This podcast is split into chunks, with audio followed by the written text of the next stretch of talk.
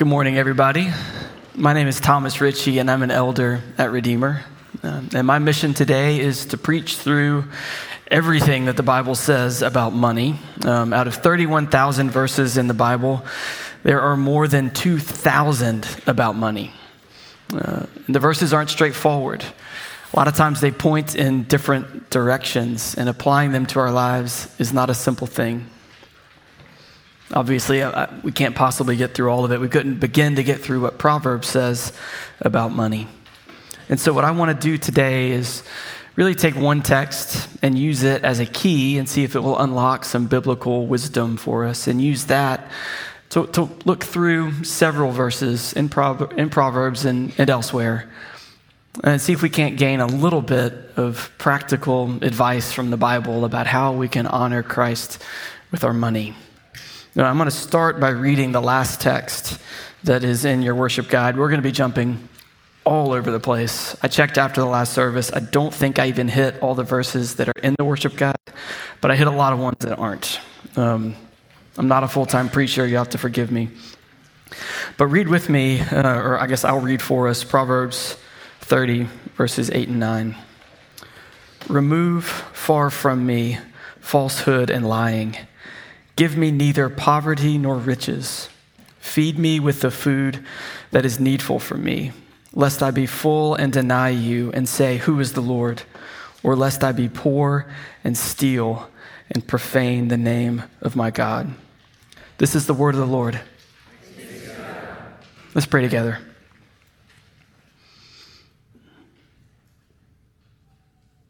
Oh God, you see me and you know what I am. And these people here, they see me and they know what I am. And God, I, I do not have words of life. Only you have those words. So, God, will you open your word to us? Holy Spirit, will you open our ears? Will you open my mouth? We count on you. We depend upon you in all things. May we see Christ in these texts, and may we obey his word. In Christ's name, amen. All right, so I wanted to start with this last text from Proverbs 30 because there's one line in there, there's a prayer that I think has such wisdom in it. And it caught me off guard, and I think it makes no sense in this present age. Give me neither poverty nor riches, the author pleads. Okay, give me, po- give me, you know, no poverty. I get that. But don't give me riches? Has any of you ever prayed that before? God, please keep me from inheriting a vast sum of money. God, I pray that my portfolio continues on its downward trajectory. Please keep any raises that come my way moderate, and whatever happens, withhold a large bonus. Right? It, it, it's funny, right? It's, it's like a joke. But yet, that's what this man's praying. That's what God has preserved for us and it's alien to us. Why would someone pray, God, give me not riches? And helpfully enough, the author tells us why he prays as he does. He asks that God would not give him riches, but instead would give him what is needful for him. Because if he doesn't have what he needs, if he has too little or too much, he might land in one of two perilous places.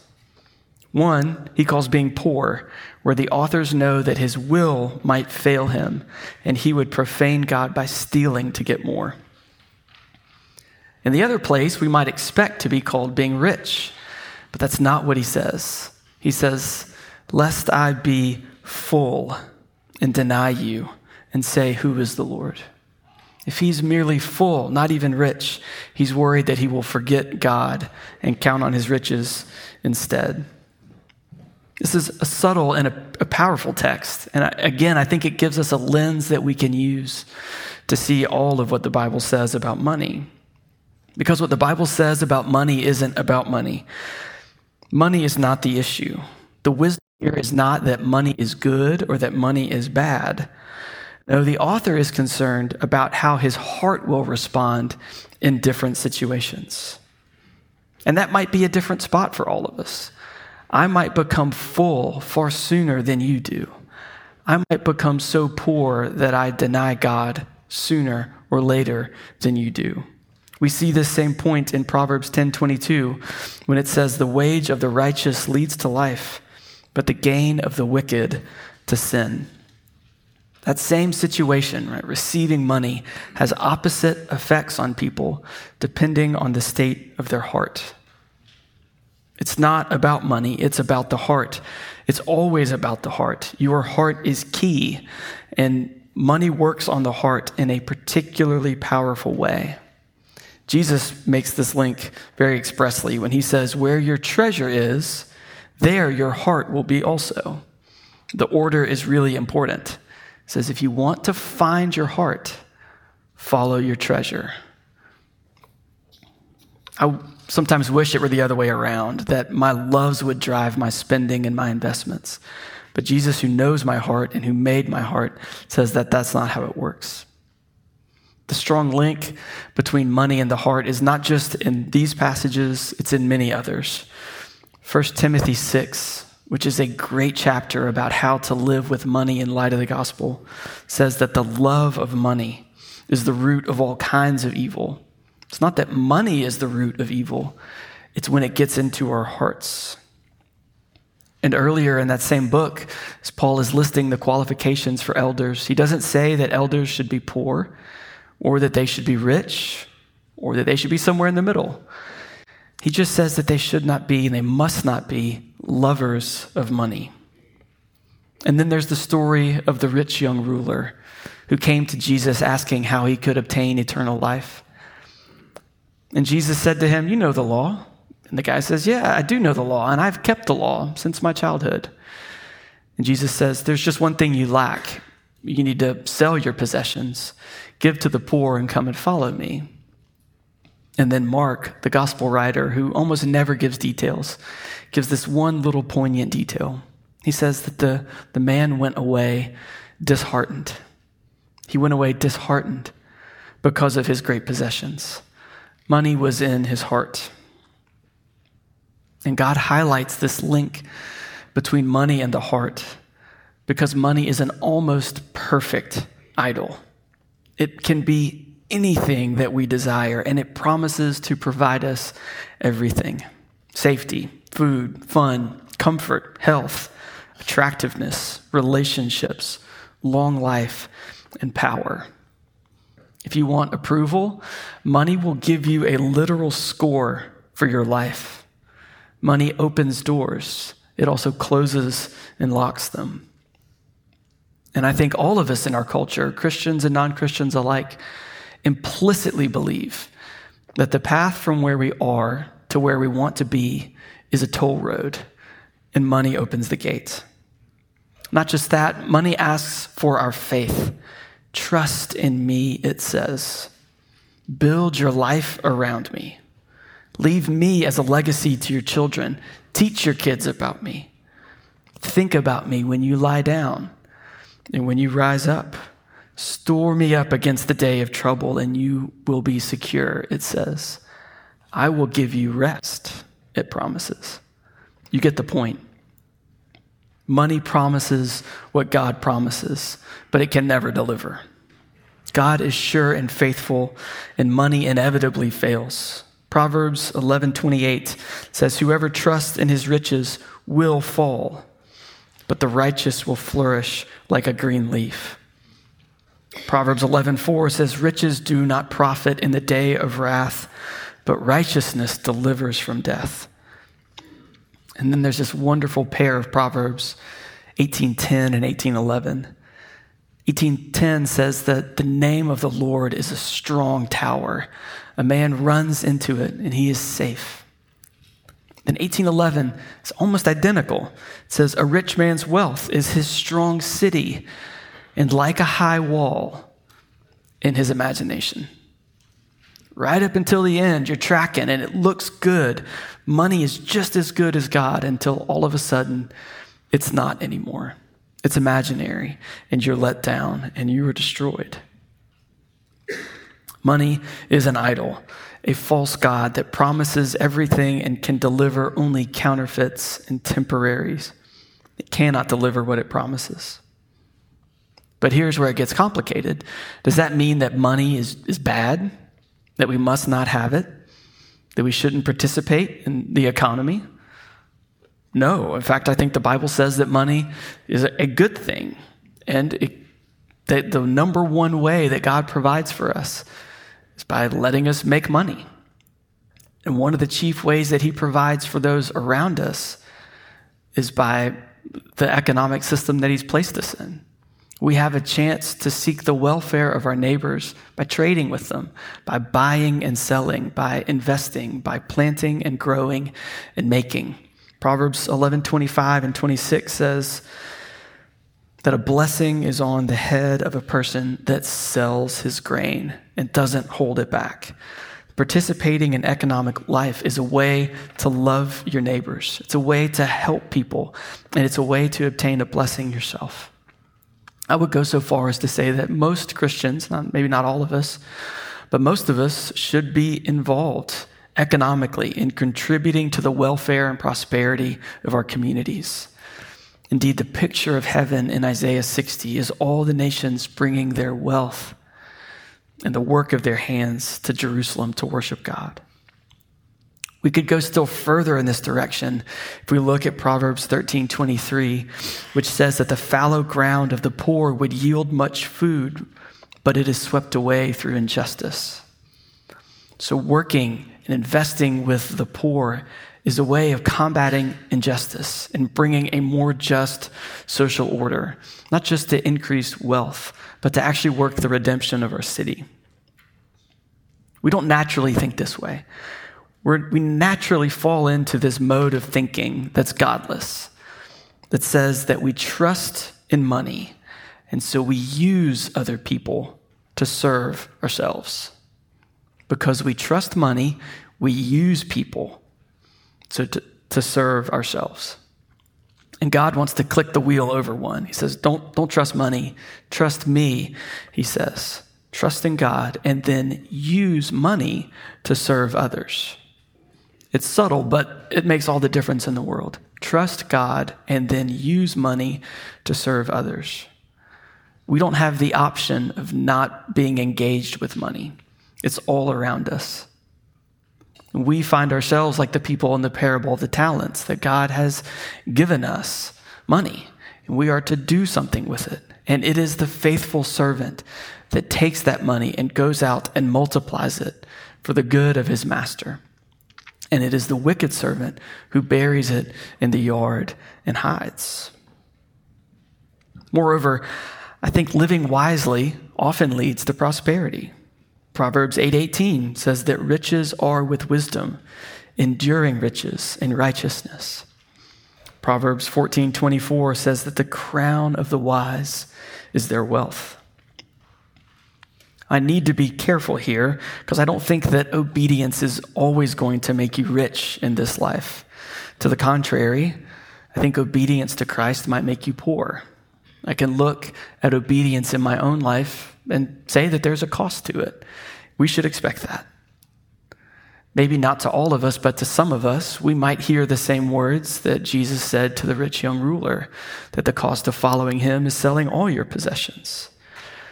At a minimum, when we read in Proverbs 16 16 that the gain from wisdom is better than gold, we should expect that sometimes we will have to choose between wisdom and gold. But yet, I am on solid ground to say that if I am obeying Christ and being wise with money, I will be better off most of the time than if I am obeying Christ and being foolish with money. But in the end, if we have the right perspective, we can see that getting endlessly richer isn't the goal. Our prayer should not be for endless increase, and wisdom knows when to stop. Proverbs 23 4 says, Do not toil to acquire wealth, but be discerning enough to desist. At some point, we're content to stop. Instead of endless increase, we should ask God to give us what is needful for us, as the prayer says in Proverbs 30. God, what do you have for me? And will you give me what I need to accomplish those things? Or as it says in Proverbs 15 16, Better is a little with fear of the Lord than great treasure and trouble with it. I believe this is the first instance of mo money, mo problems in the Bible.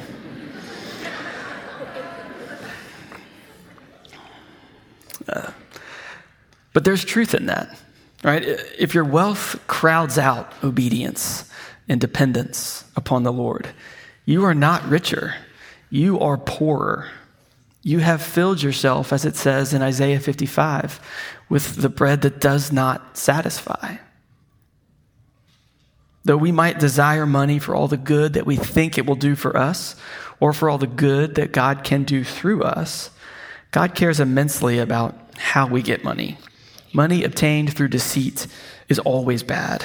Proverbs 10:2 says that treasures gained by wickedness do not profit, which is another way of saying treasures gained by wickedness are not treasures. Proverbs 16:8 says it's better to have a little than great revenues with injustice. And Proverbs 21 6 is wonderfully subtle. It says, The getting of treasure by a lying tongue is a fleeting vapor and a snare of death. Because the temptation, when you want to cheat to get money, you hear that voice that says, It's just a small, momentary bad act. It's just one lie. And then I have the money and it's mine and I get to keep it forever. But this proverb inverts that. It says, No, no, no. That money that's obtained by deceit is itself a fleeting vapor. It's almost immediately gone, but you get trapped and you're stuck and it kills you. More than that, we see over and over again warnings about getting rich quick in Proverbs. Here's one of them uh, it says, Wealth gained hastily will dwindle, but whoever gathers little by little will increase it. That's Proverbs 13 11. And the same warning appears with inherited wealth in Proverbs 20 21. An inheritance gained hastily in the beginning will not be blessed in the end. There's something about our hearts that need to be conditioned slowly to receive money and to handle its temptations. It's a tool we have to learn to use. And if we're just dumped in our laps, we struggle with it. Right? I mean, that's the, the story you always hear about lottery winners that end up bankrupt a lot of times. Not only does God care about us having money and how we get it, He cares immensely about what we do with our money, particularly when it comes to caring for the poor. Proverbs 14:31 says whoever oppresses a poor man insults his maker, but he who is generous to the poor honors him. It is astounding to me that God to whom all money belongs, identifies himself with the poor. He says, If you want to honor me, give to those who bear my image, who happen to be poor. Find people who have less than you and seek their good. That honors me. Or again in Proverbs 22 16, whoever oppresses the poor to increase his own wealth, or who gives to the rich, will only come to poverty.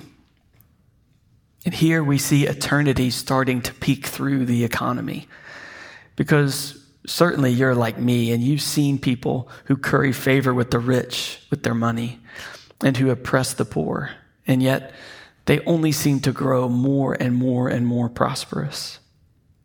And yet God promises that that ends in poverty, if not in this life, then in the age to come. In the last text that I want to kind of run through as I've been slaloming through Proverbs is Proverbs 3. And I want to slow down here. I'm going to read um, what it says in our worship guide. It's our first text that's printed there. This is from Proverbs 3 9 through 14. It says, Honor the Lord with your wealth and with the first fruits of all your produce. Then your barns will be filled with plenty, and your vats will be bursting with wine. My son, do not despise the Lord's discipline or be weary of his reproof. For the Lord reproves him whom he loves, as a father the son in whom he delights. Blessed is the one who finds wisdom and the one who gets understanding. For the gain from her is better than gain from silver, and her profit is better than gold. So um, there's a sermon that Tim Keller preached from this passage, and I think he calls it the two great tests. And it's a fantastic sermon. Um, I made the mistake of listening to it this week, and now I feel really insecure about standing up here and preaching. Um, and you should go and listen to it. You can just Google it up and find it. It's out there. Uh, and you will know why I feel insecure when you do that. Um, but I actually I want to take a, a, different approach and even disagree with Keller's approach a little bit.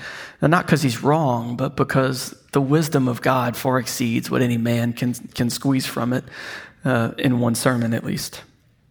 As Keller sets up these first two couplets of verses as these two great tests. When we find ourselves in times of prosperity, will we remember the Lord and give from our wealth? And when we find ourselves in times of testing, or in times of want, will we remember that the Lord loves us and will we continue to trust him? And he's right about that. But I think he's missed something in the, the first part, the first couplet of verses, when it says, Honor the Lord with your wealth and with the first fruits of your produce. Then your barns will be filled with plenty and your vats will be bursting with wine. That command is not just for sometimes, that's for always. The command to give of your wealth and your income is for all of us, whether we are in seasons of plenty or seasons of want. In fact, I think it makes particular sense to interpret this passage as a challenge to those of us who are feeling poor.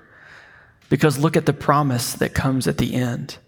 The promise of barns filled with plenty and vats bursting with wine is not a promise you give to a rich person because they already have a full barn and plenty to drink.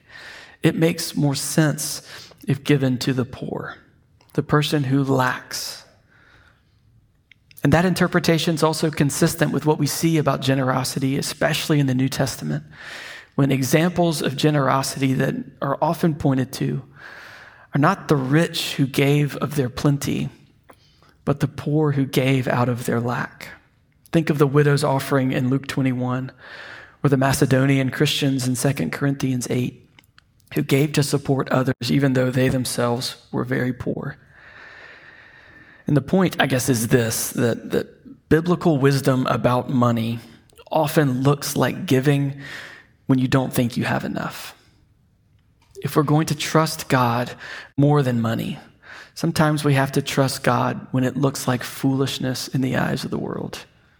Sometimes we have to trust God instead of money when the, those two things are in conflict. It means we have to give when we can't afford it. Okay, so practically, what can we make out of this soup of verses? What can we do differently? How can we be biblically wise with money? I want to hit on just a few ideas, and I want us to end um, at the table of communion looking to Christ. The first point of application is this recognize that the natural bent of your heart is towards money. If you are going to trust God instead of money, you will always be walking uphill against your flesh and fighting your natural inclinations. If you want to sing, as we're going to sing later, riches I heed not, you have to intentionally and constantly remind yourself of the line, Thou and Thou only first in my heart. Treasure God intentionally. Turn your eyes upon Jesus. Tell yourself, remind yourself that you don't want the false things that money buys, but you want the true things that God provides.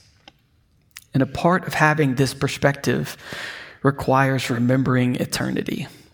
That's the advice that Paul gives in 1 Timothy 6, verse 7 where he recognizes that he brought nothing into the world and will take nothing out of it. So he sets his level of contentment at enough to wear and enough to eat. Eternity changes our perspective. If this life were all that there were, then sure, pile up all the gold you want. But when there is life beyond and nothing goes with you, you view material possessions and money differently. Jesus said, store up treasure in heaven, treasure that lasts. As John Piper put it, invest your money in a way that pays you the most back. Get the biggest return you can. Just make sure that it doesn't run out in one year or 10 years.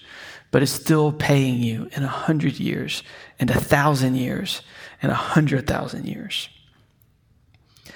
I'll admit that I'm a little weird about this and maybe morbid, but when there's a time that I have to spend a lot of money, I think about my death. And I think about what I'm doing in light of the fact that one day I'll be dead. What good is this thing that I'm spending money on when I'm gone? What does it profit me? What does it profit anybody else? What does it profit my family or my neighbors, my city, or the world? It is wise for us to think about the end here at the beginning. The second point of application is this give your money away. I have lots of opinions and even a few strong convictions about how much and where we should give, but those issues are secondary.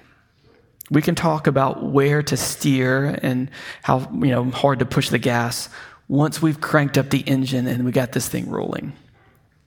Give your money away. Give so much that you can't buy the things that you want. Give more than you gave last year. Give in a way that it never comes back to you on earth. Let it go. You are free of it.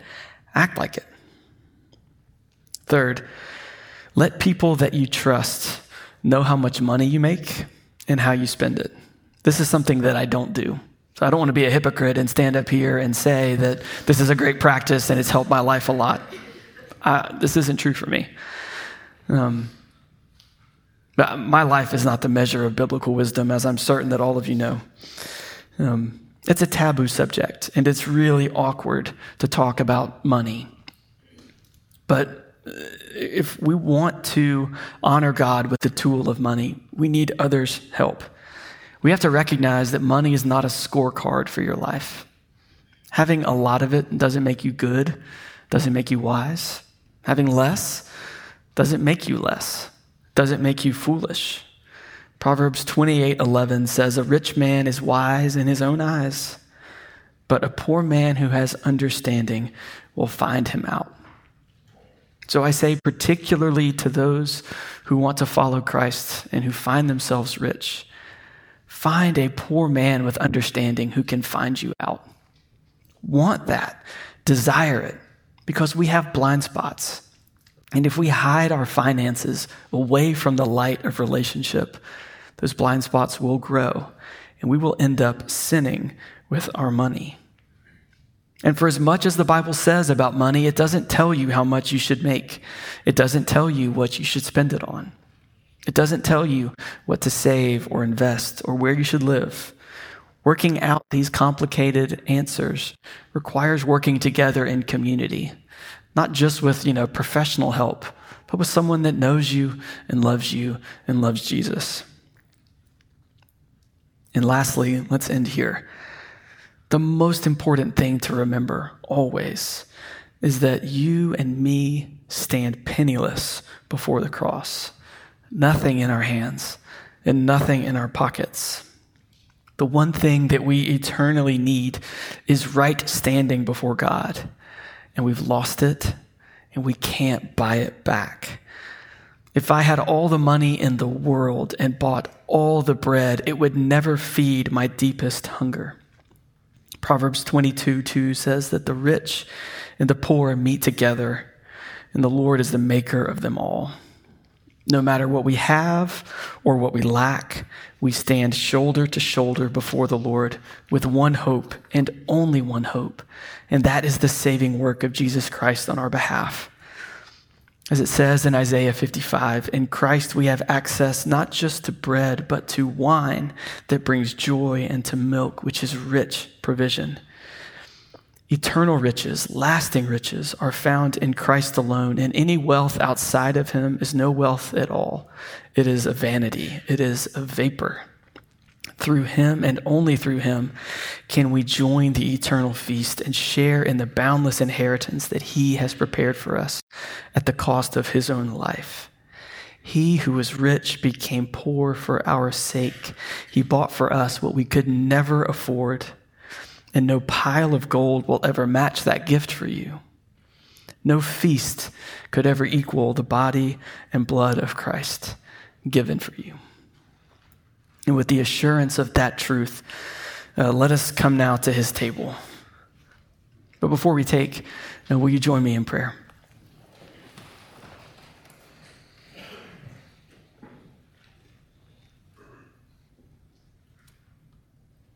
God, whom have we in heaven but you? And on earth there is none, nothing we desire besides you. Our flesh and our heart may fail, but you are our portion forever.